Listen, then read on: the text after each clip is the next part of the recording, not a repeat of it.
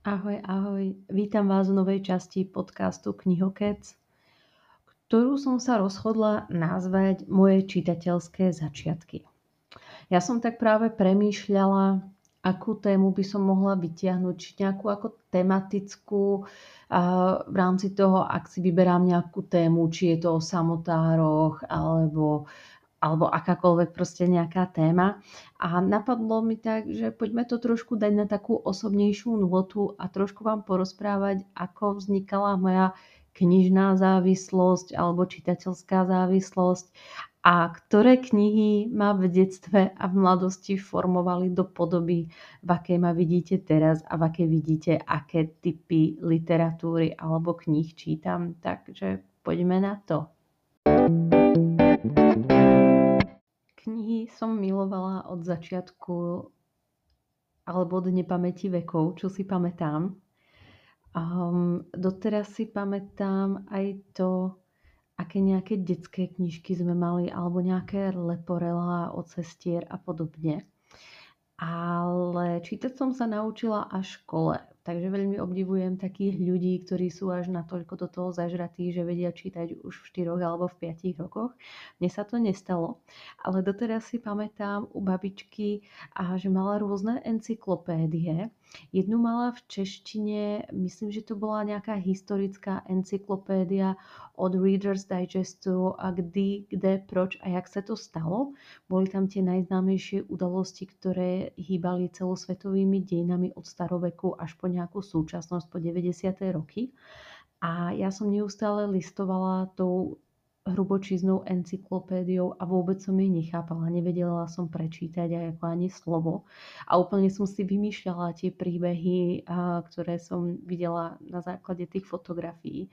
Doteraz si pamätám, že som si tam vymýšľala príbehy, lebo tam bola fotka a spopolnených ľudí z Pompeji. Potom tam bola fotka, kde si Bill Clinton a Arafat triasú rukami, to bolo už nejakých 90. rokoch, bola tam fotka prípadu berlínskeho múru, kde opäť som si ako predstavovala svoj nejaký vlastný príbeh, no a, a takto prebiehali moje školkárske roky. Chvala Bohu, v prvom ročníku na základnej škole som na Vianoce eh, dostala knižku Levý kráľ a tam som opäť pokračovala ako tým spôsobom, to som bola v prvom ročníku nejaké prvé 3-4 mesiace, takže eh, v šlabikári sme nedošli ani po písmenko A, takže nebola som schopná knižku prečítať, ale tiež som si vymýšľala nejaké vlastné príbehy. Myslím si, že som nevedela nejak ako logicky prísť postupnosť a že tam bol Mufasa, teda ten ako starý levý kráľ, ktorý umrel. Eh, Simba odišiel niekde do vyhnanstva alebo exilu a následne sa vrátil. Iba, že ja som tam nechápala tú logickú postupnosť. Ja som videla na tých obrázkoch, že Mufasa, starý levý kráľ, umrel a potom a sa tam zjavil opäť nejaký, nejaký veľký lev. No ja som to pripisovala tomu, že je to opäť Mufasa. Nejak mi vôbec nedoplo, že ten Simba medzi tým v exile vyrástol a už je z neho mladý veľký lev. Takže takto o mojich nejakých konšpiračných teóriách alebo domnienok a predsudkoch, ktoré som mala a ktorými som si vysvetľovala rôzne fotografie v knižkách. A chvala Bohu, prvý ročník ubehol ako voda. Koncom školského roka som už bola schopná relatívne čítať. A prešlo leto a v druhom ročníku na základnej škole ma moja mama zobrala prvýkrát v živote do knižnice, pretože hneď v septembri sme dostali prvý v podstate také prvé zadanie, čo sa týka nejakého čitateľského denníka. A tou knižkou bola knižka Danka a Janka od Márie Ďuríčkovej. Možno pre slovenských poslucháčov je táto kniha takým ako evergreenom. Myslím si, že v 90., 80. a aj v 70. rokoch ju čítali všetky deti na základných školách, bola povinným čítaním. A tá knižka bola naozaj takouto prvou, nechcem povedať dospeláckou knihou, ale rozhodne to bola kniha, kde bolo menej obrázkov ako textu, že skôr to bolo o texte. V tejto knižke ma viaže ešte jedna taká celkom humorná príhoda. A to je to, že som dostala samozrejme v knižnici svoj prvý čitateľský preukaz ale nebola som ešte úplne schopná pochopiť tie rôzne nejaké legendy, ktoré sa tam písali na tom čitateľskom preukaze. A bola tam práve kolónka e, počet e, zapožičaných alebo vypožičaných knížiek a ja som tam mala zapísanú tú jedničku, pretože som si vtedy požičala iba tú jednu knižku Danky a Janky. A ja som to vo svojom detskom svete pochopila tak, že tá informácia s číslom 1 znamená to, koľko dní si môžete tú knižku eh, nechať zapožičanú doma. Takže hneď druhý deň som bežala za svojou mamou, že musíme ísť znovu do knižnice, pretože ten jeden deň už skončil, čo sa týka vypožičky a musíme knižku vrátiť. Moja mama sa pobavila, vysvetlila mi, že tá jednička znamená počet kníh, ktoré som si zapožičala z knižnice a mne sa podarilo Danku a Janku prečítať celú so všetkými ich humornými akciami, ktoré sa im stali. Potom prišli nejaké ďalšie knižky. Pamätám si moju fascináciu knižkou od Kristy Bendovej Opice z našej police. Takže to som ako úplne žrala. A potom som približne v 8 rokoch objavila Deti z Bullerbinu od Astrid Lindgrenovej. A zaujímavé je to, že keď som ako dieťa od Astrid Lindgrenovej čítala napríklad Pipi dlhú pančuchu, tak mňa to dieťa neskutočne iritovalo, podľa mňa bolo strašne drzé a úplne som mala chuť ju nejak ako potrestať, aby nebola taká ako drzá a papuľnatá. Takže u Astrid sa u mňa Pipi nestretla s úspechou, ale deti z Bullerbinu som žala všetkými desiatimi.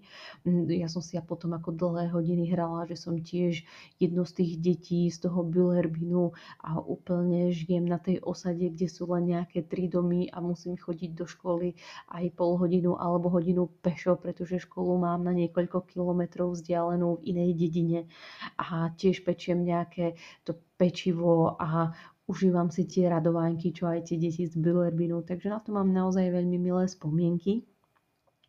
A dostávam sa pomaly k veku 9 rokov a tu sa tie moje knižné zážitky začínajú tak rozchádzať, pretože som naďalej pokračovala v takom tom trende tých príjemných knižiek pre deti a dorast už pomaly.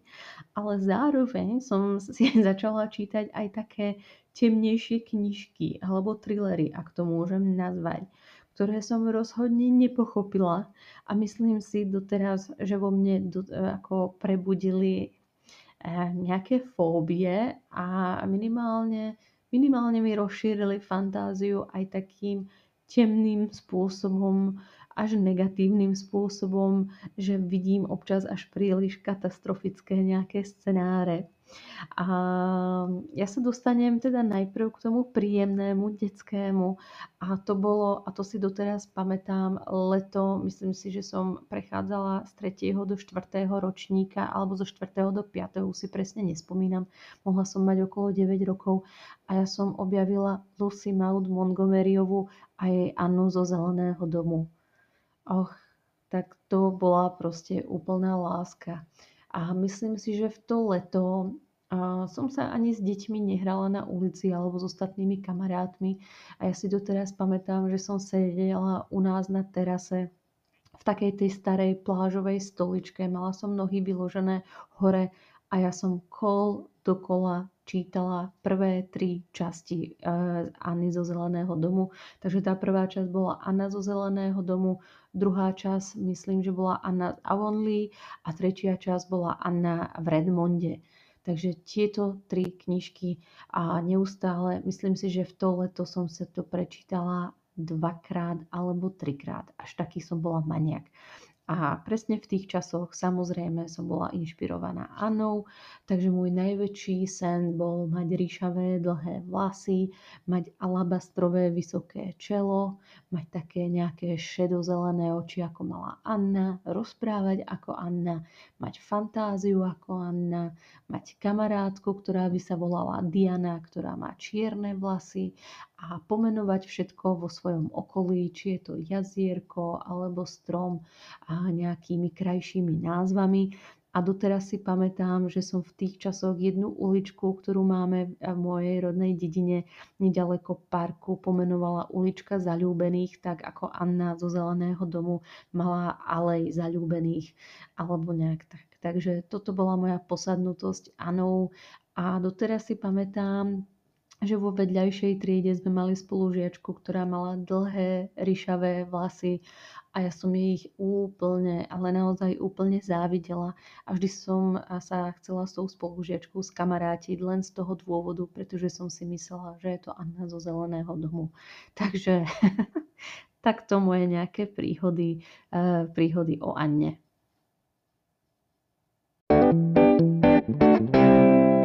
A dostávame sa k tej temnej stránke môjho 9-ročného ja, čo som práve spomínala. A to bolo obdobie, keď som v knižnici našla knižku Mlčanie jahniat od Tomasa Harrisa. Áno, Mlčanie jahniat, čo je v podstate taký thrillero horor a možno si pamätá niekto alebo niekto videl aj filmové spracovanie s Antonym Hopkinsom. Ide o to, jedná sa o knižku, že sa Anthony Hopkins tam prejavuje ako nejaký sériový vrah, ktorý svoje obete stiahuje z kože, rozpíli im zaživa a napríklad lepku, tak aby im odkryl mozog a následne lyžičkou viedá ten mozog zo svojich obetí a podobné neprístojnosti. Čo vám poviem, neviem, prečo mi v knižnici dovolili vypožičať túto knižku. Doteraz sa tomu čudujem, že ma tá teta, ktorá sedela u eh, katalógu v knižnici, neposlala niekam, ale knižku Mlčanie jahňat mi dovolila vypožičať ako 9-ročnej. Ja som tú knižku čítala, veľa vecí som nepochopila, tie hnusné veci som si zapamätala doživotne, takže doteraz ma občas máta tá predstava, ako proste Anthony Hopkins a ja som si, on bol totiž na obale tej knižky, takže ja som si ho od začiatku predstavovala tú postavu ako Anthonyho Hopkinsa. A ako teda viedá lyžičkou mozog tej svojej obete? A nejaká mladá žena, myslím si, že to bola nejaká detektívka alebo policajtka a sleduje toho Anthonyho Hopkinsa, alebo to možno bola ona, ktorej jedol ten mozog to si už nepamätám. Rozhodne ma kniha odradila, aby som ju ešte niekedy čítala. Myslím, že som videla aj filmové spracovanie, ale to som iba nejak rýchlo preklikala, pretože po mojich detských traumách som už nemala náladu to aj pozerať. Stačili mi moje spomienky z tej knižky. A rozhodne vám poviem, že mlčanie jahniat 9-ročnému dieťaťu neodporúčam a možno skôr pre nejakého dospelého čitateľa.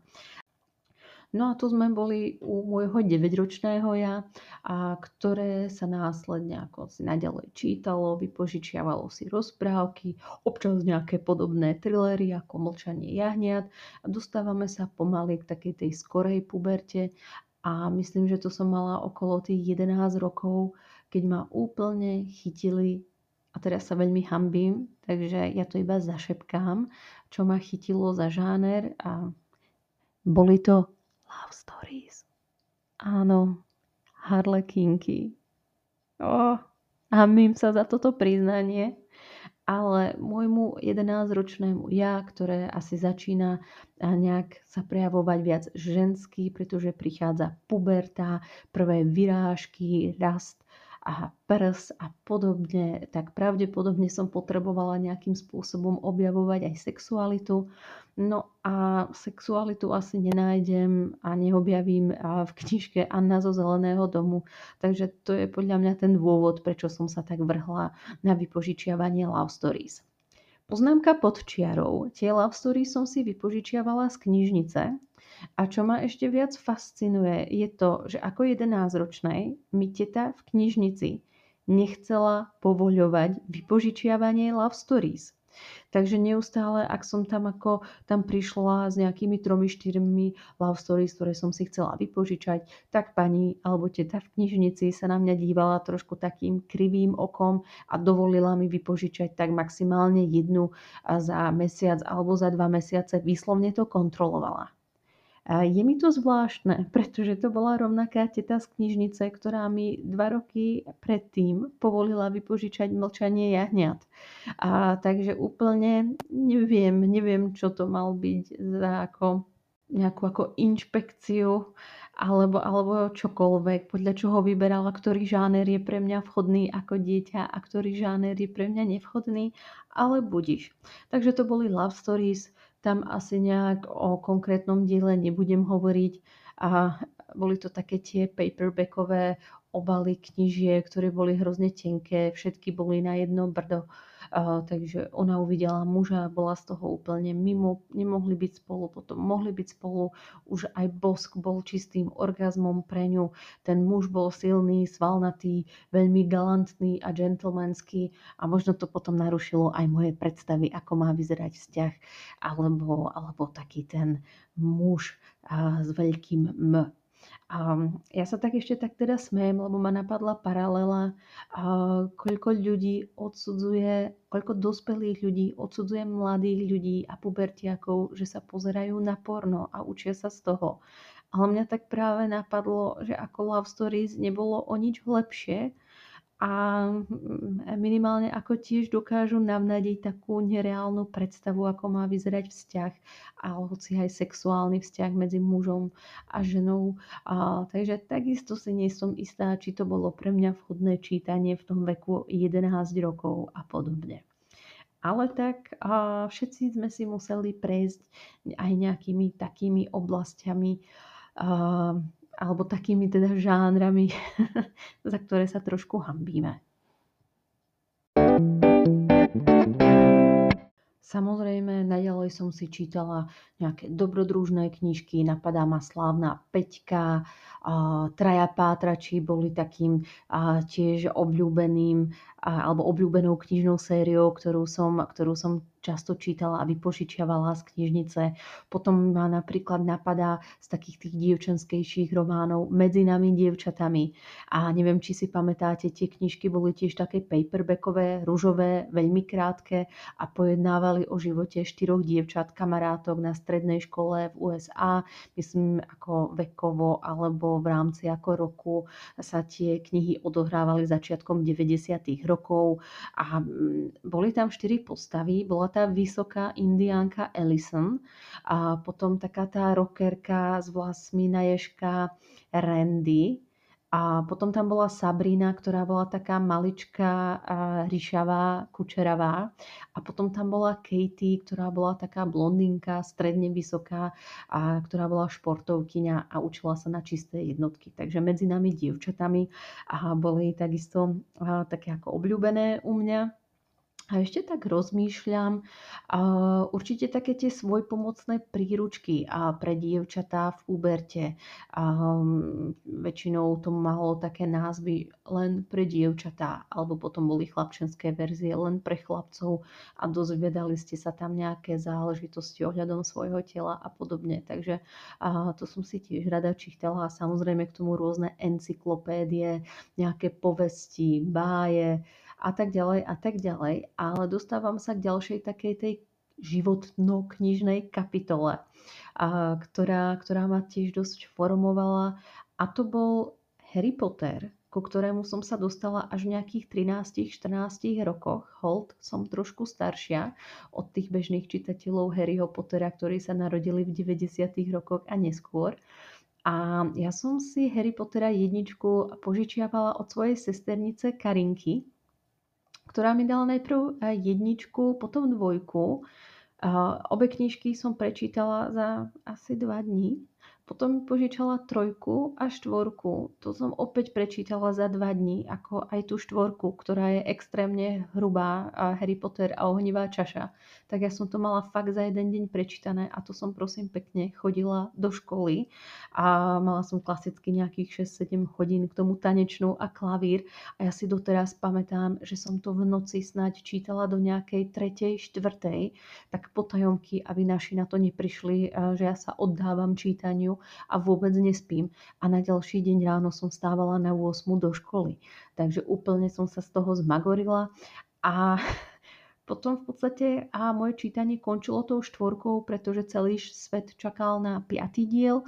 A samozrejme, ja som v tých časoch ešte po anglicky ne, nehovorila, takže musela som si výslovne počkať na ten slovenský preklad, ktorý som si opäť potom požičiavala od sesternice Karin, a, ktorá mi, myslím, že potom o rok alebo o dva roky požičiavala aj tú piatú časť, potom šiestú časť a myslím si, že už siedmú časť sa mi podarilo zapožičiať z knižnice.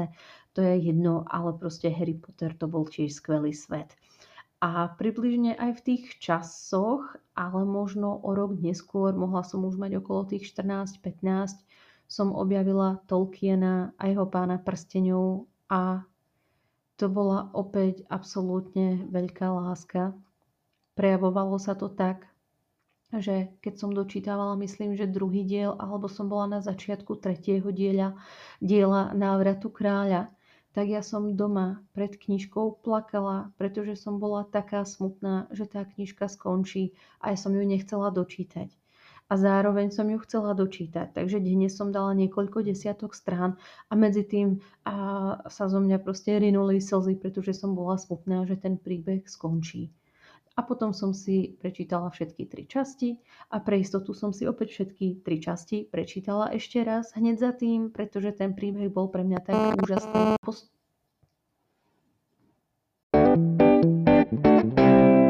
A pomaly sa dostávame ku mojej strednej škole, Eh, kde som sa ku podivu úplne vrhla na povinné čítanie. Sice sme mali také tie vraj nudné diela, a doteraz si spomínam, že prvá knižka bola Epos o Gilgamešovi, ale mňa to dielo neskutočne bavilo a na to, že bolo napísané niekoľko tisíc alebo stovák rokov pred našim letopočtom, tak proste tá knižka mala drámu, mala spád, mala myšlienku, mala brutálnu nosnú tému o tom, že ako byť nesmrteľným a čo znamená pre človeka nesmrteľnosť. Takže epos o Gilgamešovi u mňa absolútne viedol. Potom sa tam napríklad pridružil um, Romain Rolanda knižka Peter a Lucia, a potom ešte čo si tak nejak spomínam, tak od uh, Moliera Lakomec alebo od Sofokla Antigona, od Teodora Dreisera Americká tragédia, od Dostojevského Zločin a trest.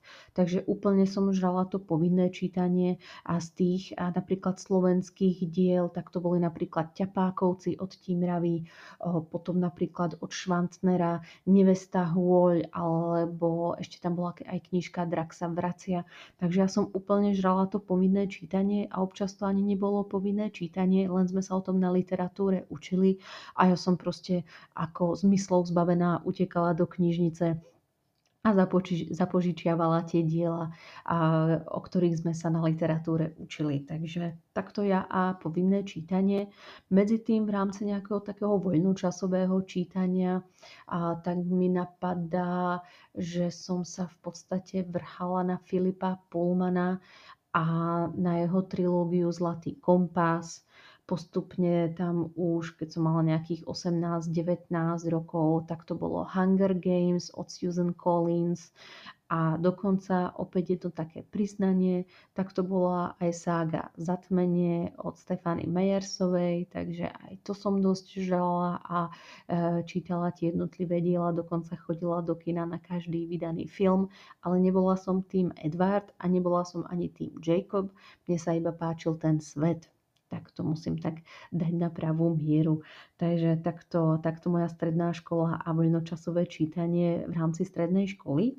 A postupne sa dostávam teda ku svojej vysokej škole, kde som čítať prestala. My sme tam mali dosť veľa povinného odborného čítania, boli to teda psychologické knižky, študovala som psychológiu a často to boli práve rôzne nejaké vedecké články a publikácie a na každú prednášku alebo nejakú seminár alebo na nejaký seminár sme museli mať načítanú nejakú literatúru, minimálne jeden nejaký vedecký článok a bolo to proste občas veľmi nuda, veľmi veľa teórie, niečo o štatistike, niečo o experimentoch a nie vždy to bolo zábavné.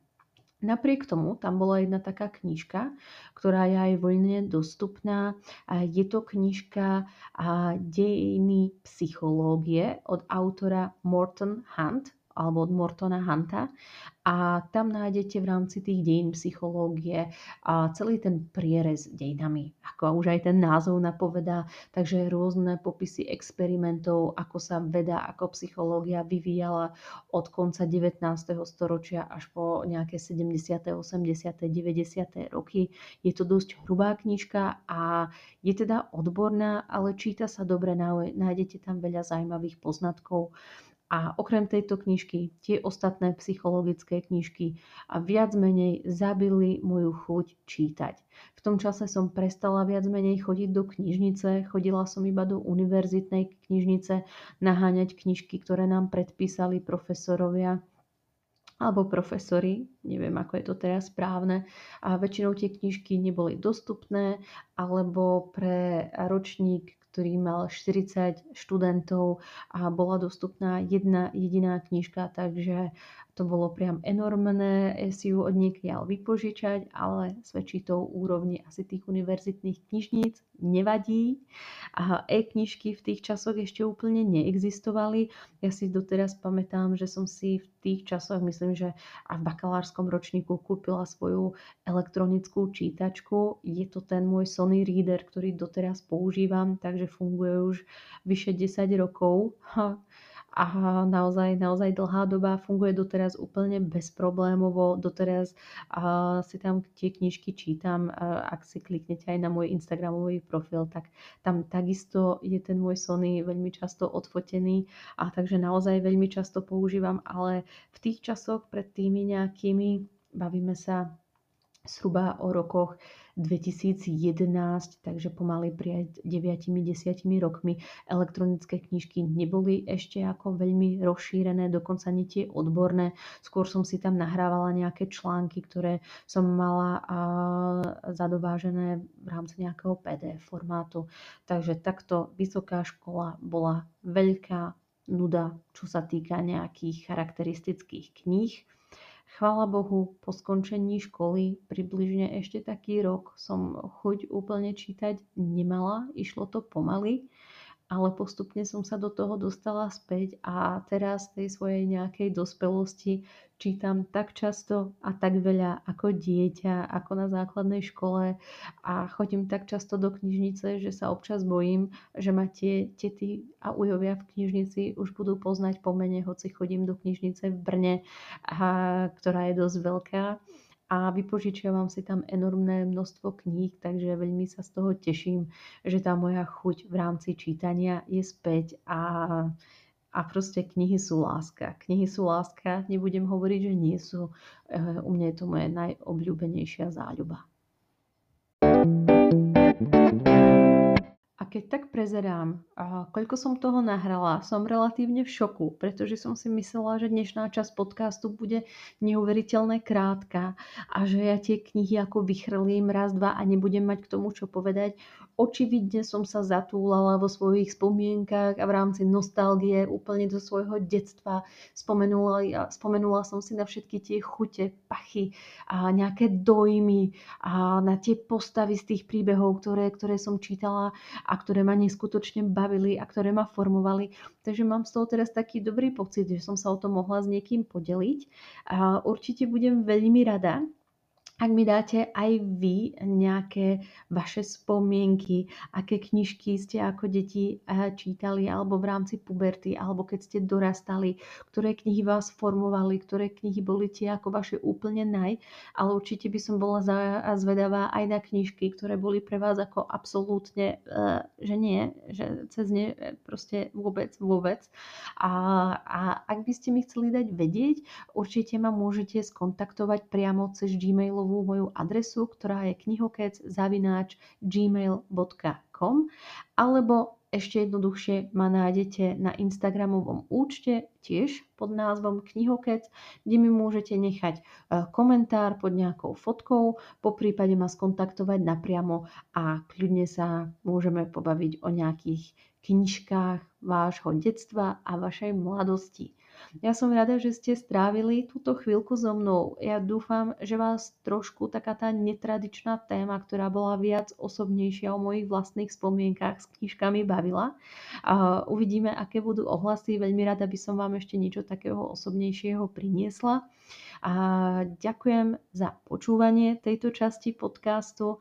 Prajem vám krásne jesenné dni, nech u vás svieti slnko, nech je toho dažďa pomenej, aj keď občas aj ten dážď je veľmi taký atmosféricko-melancholický a je veľmi dobrý na dušu. A prajem vám, aby ste boli zdraví a aj všetci vo vašom okolí. A čítaniu zdar a počujeme sa opäť o dva týždne. Ahojte.